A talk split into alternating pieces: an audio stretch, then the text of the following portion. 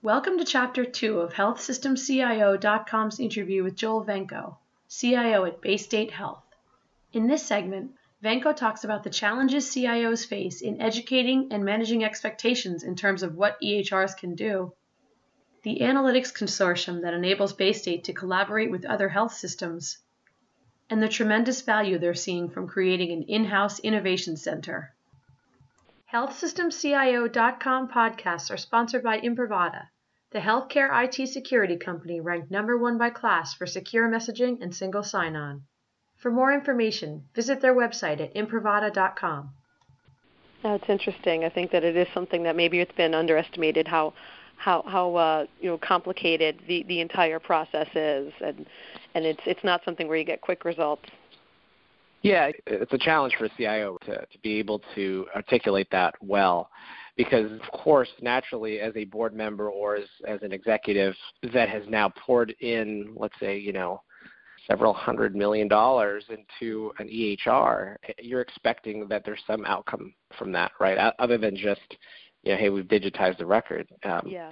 You know, a lot of folks expect that we're going to be able to see you know all of these great reports and analytics and and that's unfortunately just not the case right now yeah. you know and, and, a lot of the EHR vendors are moving towards better standardization we, are seeing legislation that's focused on more um, data st- standardization harmonization focus on uh, liberating data as i like to call it mm-hmm. uh, those are the things that we still have yet to achieve you know in in today's industry and I think that's really kind of the next large boom in, in healthcare, right? Which is analytics and use of, of, of data for insight, knowledge, action. Um, and, and by the way, that's not just for the health system administrators and for providers. Uh, the patients are clamoring for that data also.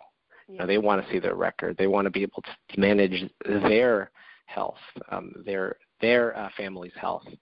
So data is, is a critical part of what we need to be able to provide uh, to many stakeholders. And so, what can CIOs do when they're not even necessarily getting pressure, but you know, dealing with boards' expectations and you know, wanting to see see the graphs like you talked about? What's kind of the best way to uh, to handle that situation? Well, there, there's a level of, of, of, education that you have to, to make sure um, you provide to your executive colleagues and those senior leaders that um, that you engage with as a CIO for sure, um, and and the board of course as well. You, you need to be able to provide that type of education, and um, and so it takes probably a course uh, for for for those leaders um, and that course can be provided by you know the chief information officer if they have um, that kind of background. Certainly, um, a, a, chief analytics officer, if you have one, or, or, a director of analytics can also do the same. But you know, I think it's it's absolutely critical to be able to show the life cycle of data as it exits the EHR and gets into eventually a report or an analytic. And again, folks at the highest levels don't realize the kind of evolution um, that a piece of data has to go through to get to that final stage of visualization. Um, and, and that's big evolution um, period is is uh, something that folks don't understand, right? They don't realize that you have to take medication, for example, and make sure it's got a code associated with it. And you got to make sure that code is standardized enough so that it can it can be connected to another med that's in another EHR or another system. Um, and then you also have to connect that code to a patient um, who needs to be connected to a provider. And so there are all of these different things that need to occur so that relationships of the data can be developed. Mm-hmm. And then you create the, the correct visualizations. And um, that part is, is still misunderstood at some level by the sponsors of, of our health system, if you will, or the executive leadership. And it's not because they don't want to understand it. They just, you know, that's some deep detail that um, you need to figure out how to communicate at a higher level. Sure. Otherwise, you, sort of risk the assumption that, gosh, shouldn't we have analytics? Everybody else seems to have analytics going on, and yeah. and the fact of the matter is, it's still a very immature state or industry for for healthcare at large. Yeah, definitely. Do you use any kind of third third party provider for analytics?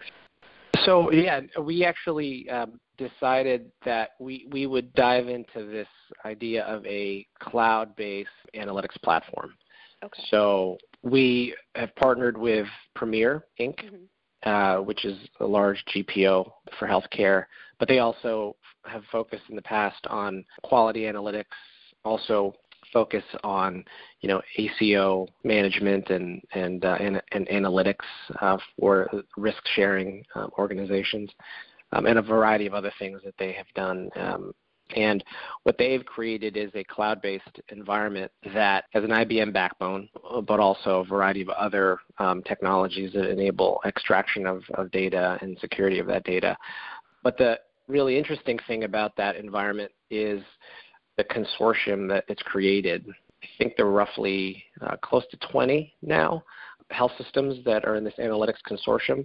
Okay. And you know, a lot of it is um, you know sharing lessons learned, um, sharing analytics that sit on top of um, you know the same data model. And so the idea is that you get to you, velocity to value in a in a form that's um, you know hopefully more rapid um, than you would if you were doing it on your own. Plus, you have the economy of scale yeah. to leverage a platform that's you know shared by uh, many, so that hopefully that drives down the cost, right? Because analytics right. can be very very expensive. So that's sort of our main platform right now.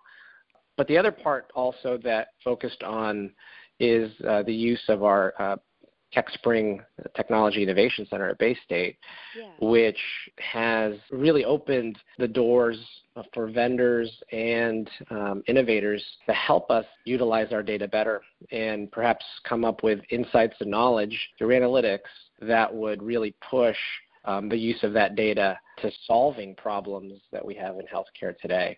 Um, and, you know, really on top of what we're doing with the operational analytics at Premier, the hope is is to uh, even broaden that net uh, to more uh, smart individuals to try to take our data and, and really give us some amazing um, you know insight and knowledge from that data. Yeah, that that's something that certainly makes sense. Like you said, it's an industry that does lag behind, but there are some very uh, bright minds and organizations, and it seems smart to uh, to try to you know partner with them and not have everyone uh, invent the wheel on their own.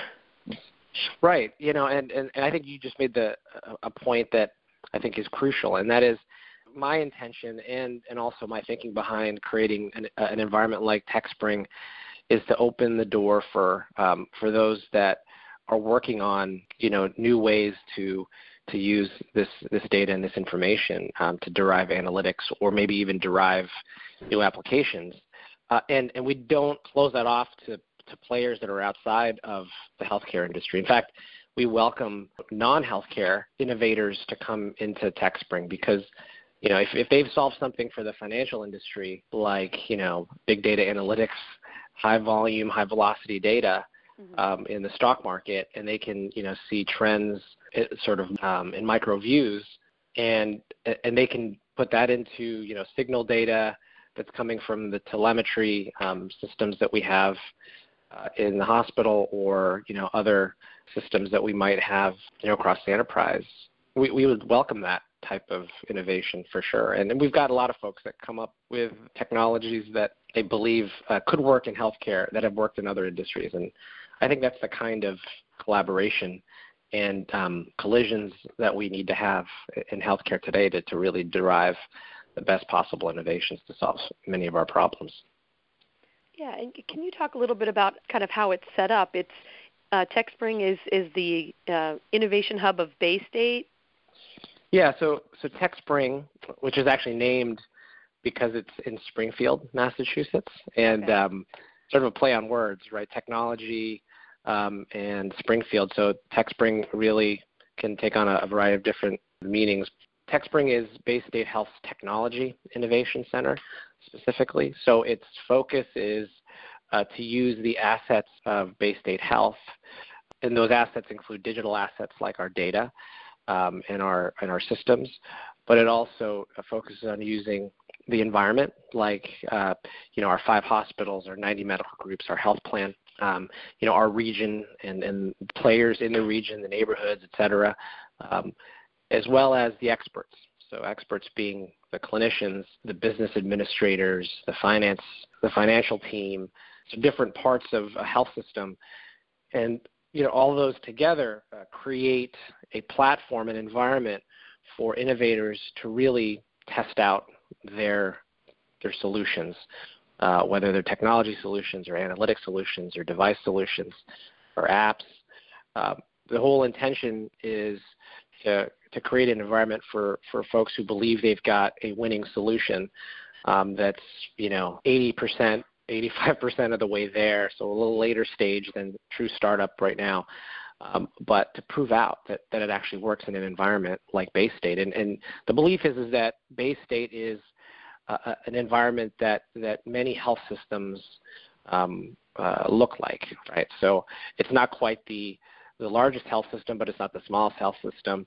Uh, it may not be the most prestigious, but it certainly um, has a lot of you know awards nationally. So it's you know up there in the top 10 often in terms of you know um, quality and safety um, and best care for many services. So it's certainly a model health system in that regard. Um, and so TechSpring is is really leveraging the the Baystate health environment so that innovators um, can can look at their solutions and test their solutions and see if, if they work uh, in an environment such as that. Thank you for listening to this podcast from healthsystemcio.com. To hear other podcasts, visit our website or subscribe to our account in iTunes at healthsystemcio.com backslash podcast.